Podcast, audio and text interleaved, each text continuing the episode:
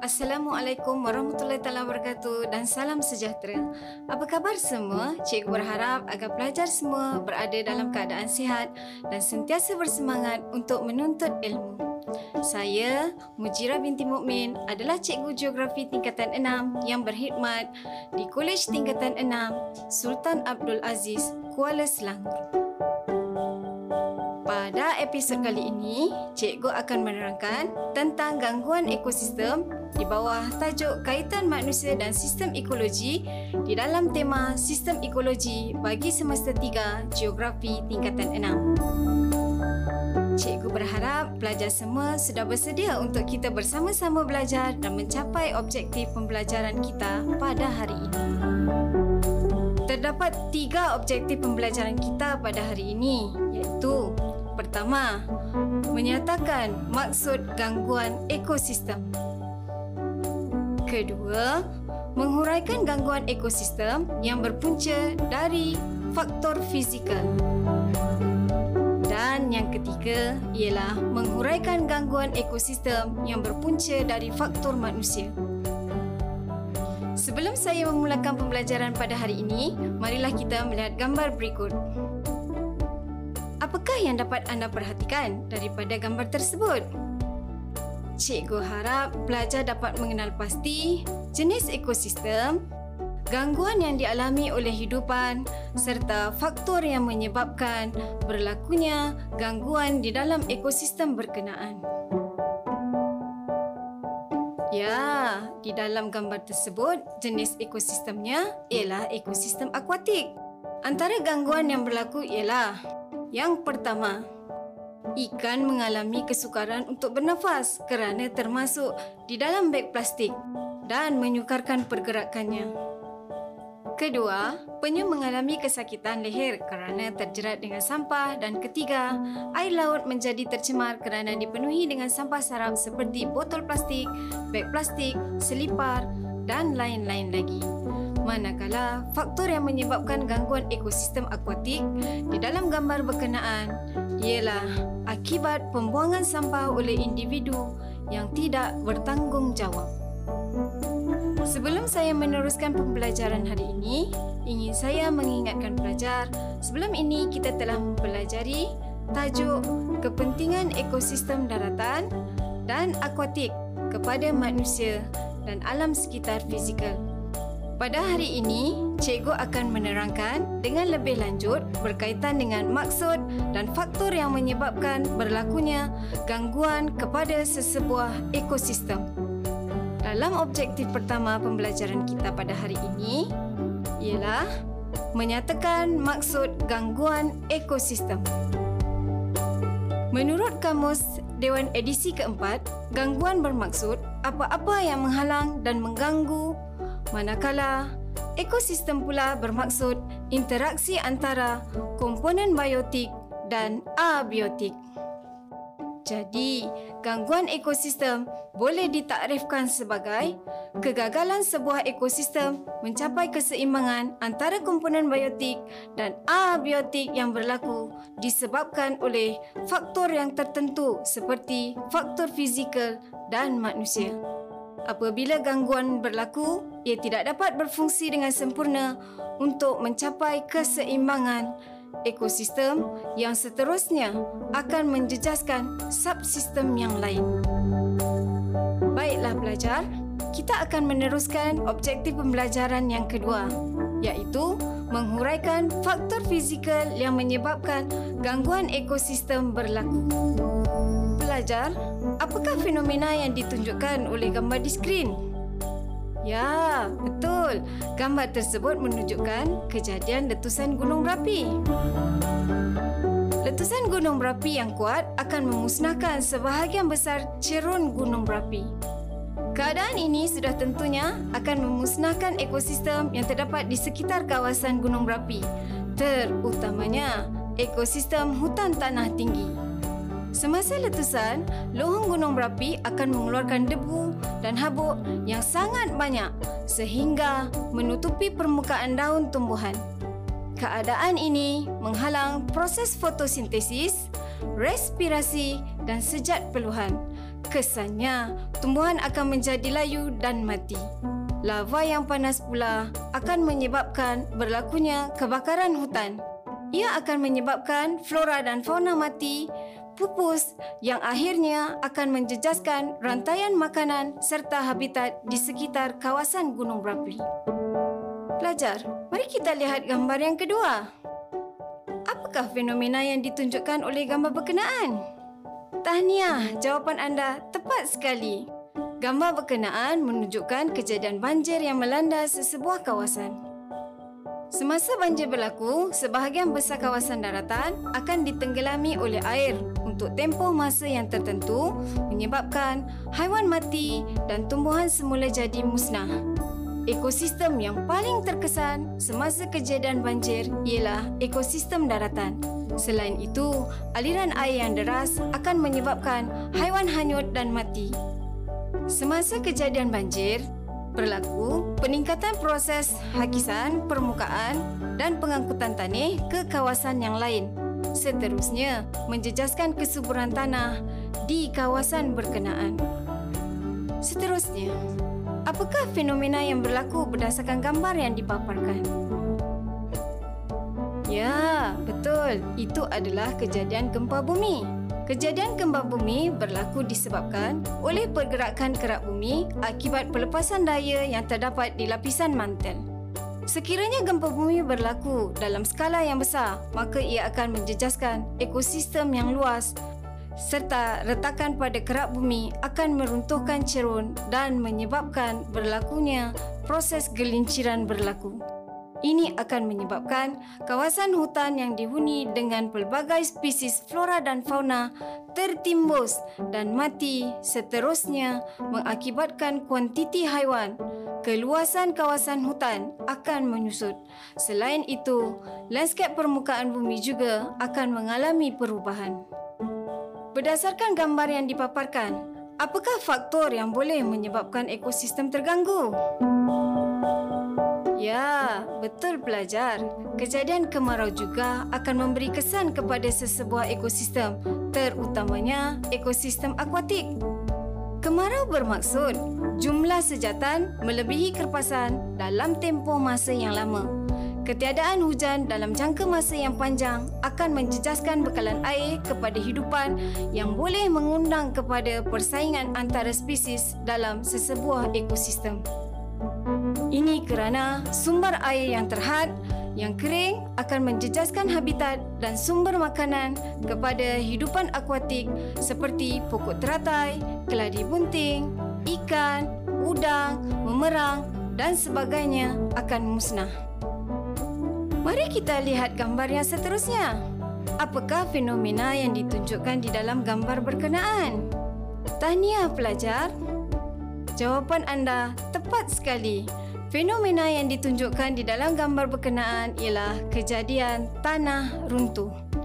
Kejadian aliran lumpur yang tebal dan tanah runtuh yang berlaku dalam skala yang besar akan memusnahkan kawasan hutan. Kejadian gerakan jisim akan menyebabkan sebahagian daripada haiwan dan tumbuhan yang terdapat di kawasan cerun mati akibat tertimbus. Seterusnya, menjejaskan rantaian makanan serta habitat flora dan fauna. Apakah fenomena yang ditunjukkan di dalam gambar? Ya, betul. Gambar menunjukkan fenomena kebakaran hutan. Kejadian kebakaran hutan secara semula jadi berlaku akibat fenomena El Nino. Sudah pastinya kejadian ini akan memusnahkan tumbuhan dan haiwan yang terdapat di dalam kawasan hutan tersebut yang boleh menyebabkan kepupusan spesies flora dan fauna yang tertentu.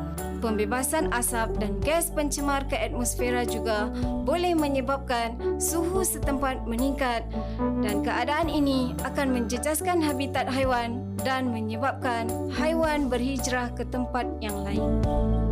Oleh itu, dapat cikgu simpulkan bahawa faktor fizikal yang boleh mengganggu ekosistem ialah letusan gunung berapi, kejadian banjir, gempa bumi, kemarau, kebakaran hutan dan pergerakan jisim. Baiklah pelajar, kita akan meneruskan objektif pembelajaran yang ketiga iaitu menghuraikan gangguan ekosistem yang berpunca daripada faktor manusia. Aktiviti manusia yang tidak terkawal akan menyebabkan ekosistem terganggu dan terjejas. Cikgu akan menerangkan dengan lebih lanjut bagaimana sesuatu aktiviti manusia boleh menyebabkan gangguan kepada sesebuah ekosistem daratan maupun akuatik. Pelajar, mari kita lihat gambar ini. Apakah aktiviti yang ditunjukkan di dalam gambar tersebut? Ya, betul. Tahniah pelajar. Gambar tersebut menunjukkan dua orang pembalak sedang menebang pokok balak. Aktiviti pembalakan dijalankan kerana kayu balak ini mempunyai permintaan yang tinggi daripada penduduk untuk dibuat perabot, bahan pembinaan dan lain-lain lagi. Bagaimanakah agaknya aktiviti pembalakan ini boleh mengganggu sesebuah ekosistem hutan? Apabila pokok balak seperti cingal, keruing, meranti dan merbau ditebang secara besar-besaran akan menyebabkan spesies pokok yang berharga semakin berkurangan. Pembalakan yang tidak terkawal akan menyebabkan habitat dan hidupan liar pupus serta menjejaskan rantaian makanan. Tambahan pula, sisa pembalakan seperti daun, ranting dan kayu akan dibuang ke dalam sungai menyebabkan pencemaran air berlaku dan akan menjejaskan hidupan akuatik di dalam sungai. Ketiadaan tumbuh-tumbuhan juga menyebabkan suhu menjadi tinggi kerana tiada proses sejak perluhan berlaku. Sebahagian haiwan yang tidak tahan dengan suhu yang tinggi akan berhijrah ke tempat yang lebih sesuai yang akhirnya akan menjejaskan rantaian makanan di dalam ekosistem hutan tanah tinggi atau hutan tanah pamah. Seterusnya, mari kita lihat gambar yang berikut. Tentunya pelajar tahu apakah aktiviti tersebut. Ya, betul. Tahniah pelajar. Gambar tersebut menunjukkan aktiviti pertanian penanaman kelapa sawit, padi, teh dan anggur. Pelajar, bagaimanakah agaknya aktiviti pertanian ini boleh mengganggu sesebuah ekosistem? Aktiviti pertanian yang dijalankan oleh manusia boleh menyebabkan kemusnahan ekosistem hutan tanah tinggi atau hutan tanah pamah kerana manusia akan menebang, membakar, menggundulkan dan membersihkan sebahagian besar kawasan hutan untuk dijadikan sebagai kawasan pertanian ladang. Contohnya seperti pembukaan ladang kelapa sawit, getah, teh dan sayur-sayuran. Aktiviti pembersihan hutan dalam skala yang besar ini secara tidak langsung boleh menyebabkan berlakunya kepupusan flora kemusnahan habitat semula jadi fauna yang menyebabkan haiwan terpaksa berhijrah ke tempat lain mencari habitat yang baru. Seterusnya, mengganggu rantaian makanan di dalam ekosistem hutan tersebut. Penggunaan racun dan baja kimia seperti DDT yang berlebihan di kawasan pertanian juga boleh menjejaskan ekosistem akuatik iaitu menyebabkan hidupan akuatik musnah dan pupus. Contohnya seperti di kawasan sawah padi. Pelajar, mari kita lihat gambar ini pula. Apakah aktiviti yang ditunjukkan oleh gambar berkenaan? Tahniah, jawapan pelajar adalah betul. Gambar tersebut menunjukkan aktiviti perindustrian, pembuatan sarung tangan dan minyak masak dari kelapa sawit pihak pengusaha yang tidak bertanggungjawab dengan sewenang-wenangnya melepaskan sisa toksin atau industri ke dalam sungai menyebabkan air sungai akan tercemar. Keadaan ini akan menjejaskan kehidupan yang terdapat di dalam ekosistem akuatik. Terdapat juga sisa toksit yang dibuang di tapak sisa pelupusan industri Namun, hal ini akan menyebabkan berlakunya proses larut resap ke dalam tanah yang akhirnya akan menyebabkan tanah menjadi berasid. Selain itu juga, aktiviti perindustrian akan membebaskan asap yang mengandungi pelbagai gas pencemar seperti karbon dioksida, sulfur dioksida, nitrus oksida, karbon monoksida yang boleh menyebabkan berlakunya hujan asid. Apabila gas-gas pencemar bertindak malas dan bercantum dengan wap air menghasilkan air hujan yang mempunyai nilai pH kurang dari 5 yang boleh merosakkan tumbuh-tumbuhan di kawasan hutan menjadi hutan rangka. Baiklah pelajar, ini pula gambar apa? Bagus, tepat sekali jawapan anda. Gambar ini menunjukkan aktiviti penternakan ayam, lembu dan kambing secara besar-besaran untuk dijadikan sebagai sumber protein yang utama. Kebiasaannya, penternak akan membina kandang ternakan berhampiran dengan kolam, tasik dan sungai. Tujuannya untuk memudahkan penternak mengambil sumber air untuk minuman haiwan ternakan. Namun, penternak yang tidak bertanggungjawab akan membuang najis ternakan ke dalam sistem saliran. Najis dari ladang ternakan dialirkan terus ke sungai, tasik dan kolam yang akan menyebabkan berlakunya pencemaran air. Peningkatan kandungan bakteria E. coli akan mematikan hidupan akuatik seperti mikroorganisma, ikan dan tumbuhan. Selain itu, pembuangan najis di dalam sistem saliran juga boleh menghasilkan bau yang kurang menyenangkan sehingga menyebabkan pencemaran bau. Aktiviti penternakan lembu dan kambing secara besar-besaran juga boleh menyebabkan ragutan rumput yang berlebihan yang boleh mengganggu ekosistem daratan. Pelajar, apakah aktiviti yang ditunjukkan oleh gambar? Ya, tahniah pelajar. Jawapan anda betul. Gambar pertama menunjukkan pembinaan kemudahan pengangkutan. Manakala gambar yang kedua menunjukkan barisan kenderaan yang terdapat di sebuah kawasan lebuh raya. Aktiviti yang mengganggu ekosistem ialah aktiviti pengangkutan. Kerja-kerja pembinaan kemudahan pengangkutan seperti pembinaan lebuh raya, landasan dan stesen kereta api, lapangan terbang serta perlabuhan akan menyebabkan kawasan hutan terpaksa ditebang. Akibatnya, ekosistem akan terjejas. Pembinaan permukaan berturap juga akan menyebabkan peningkatan hakisan larian air permukaan. Apakah fenomena yang ditunjukkan oleh gambar berkenaan? Ya, betul. Gambar menunjukkan kejadian tumpahan minyak di sebuah lautan. Aktiviti pembuangan sisa minyak yang terdiri daripada minyak enjin, minyak gerudi dan minyak hidrolik dari bengkel membaiki kenderaan seperti kereta, lori, motosikal, kapal terbang serta kapal tangki di pelabuhan akan mencemarkan air laut. Permukaan air akan diselaputi dengan lapisan minyak akan menghalang kemasukan cahaya matahari untuk tumbesaran plankton yang menjadi sumber makanan utama kepada hidupan laut air laut yang tercemar akan mengancam kehidupan akuatik seperti penyu, ikan paus dan terumbu karang. Berdasarkan pada gambar yang dipaparkan, di manakah aktiviti ini dilakukan? Ya, betul. Aktiviti ini dilakukan di kawasan perlumbungan. Aktiviti perlumbungan juga boleh menyebabkan kerosakan ekosistem hutan.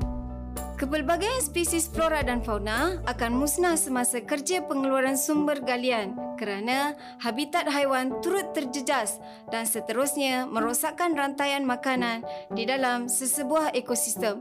Contohnya, perlumbungan biji timah, boksit dan emas memerlukan kawasan hutan ditebang dan dibersihkan mengakibatkan haiwan liar terancam menjejaskan kitar nutrien rantaian makanan yang akhirnya akan menjejaskan keseimbangan sesebuah ekosistem.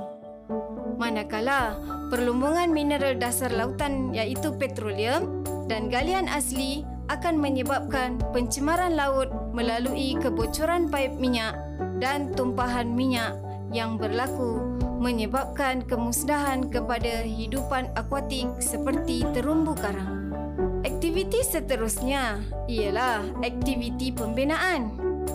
kerja-kerja pembinaan seperti jeti pendaratan ikan, hotel dan resort pelancongan secara besar-besaran menyebabkan hutan paya bakau ditebang dan dimusnahkan. Ini akan mengganggu habitat hidupan paya bakau kerana dicemari dengan tumpahan minyak dan sisa buangan dari kapal. Akhirnya, hidupan akuatik di kawasan paya bakau mati dan pupus. Selain itu, kegiatan akuakultur juga boleh mengganggu kestabilan sesebuah ekosistem. Akuakultur di darat akan melibatkan penebus gunaan tanah paya bakau untuk dijadikan kolam ternak seperti menternak udang dan ikan. Keadaan ini akan melupuskan ekosistem hutan bakau kerana kawasan paya dikorek untuk membuat kolam Ketiadaan pokok bakau akan menghilangkan fungsinya sebagai habitat, sumber makanan dan penghalang hakisan ombak. Kesannya, komponen biotik seperti kerang, ketam, ikan belacak, burung akan berkurang atau pupus. Berdasarkan gambar yang dipaparkan, apakah alat yang digunakan oleh nelayan untuk menangkap ikan? Ya, tepat sekali pelajar. Kaedah penangkapan yang digunakan oleh nelayan ialah pukat tunda. Melalui kegiatan perikanan, manusia menangkap pelbagai jenis ikan untuk mendapatkan sumber protein. Pelbagai jenis kaedah penangkapan ikan digunakan untuk mendapatkan jumlah tangkapan yang banyak.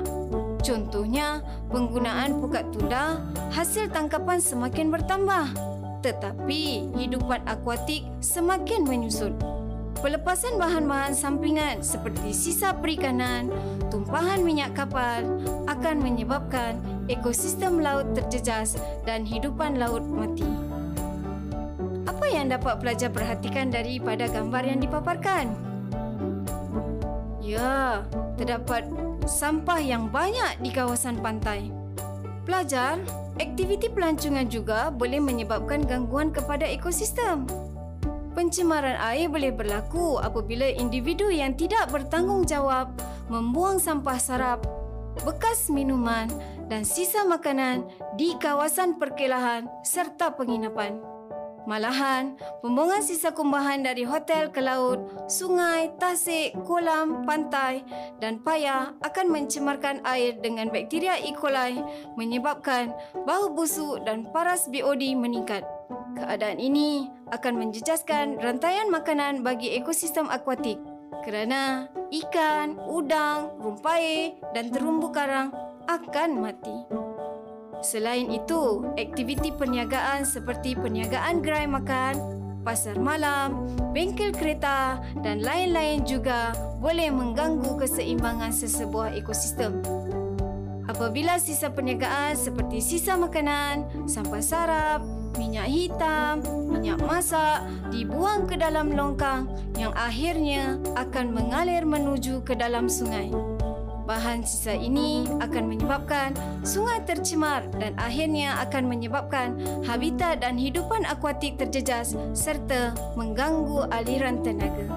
Akhir sekali ialah aktiviti domestik. Tahukah pelajar apa itu aktiviti domestik? Aktiviti domestik ialah aktiviti rumah tangga ataupun aktiviti harian yang dilakukan oleh manusia seperti membasuh pakaian, memasak dan lain-lain lagi.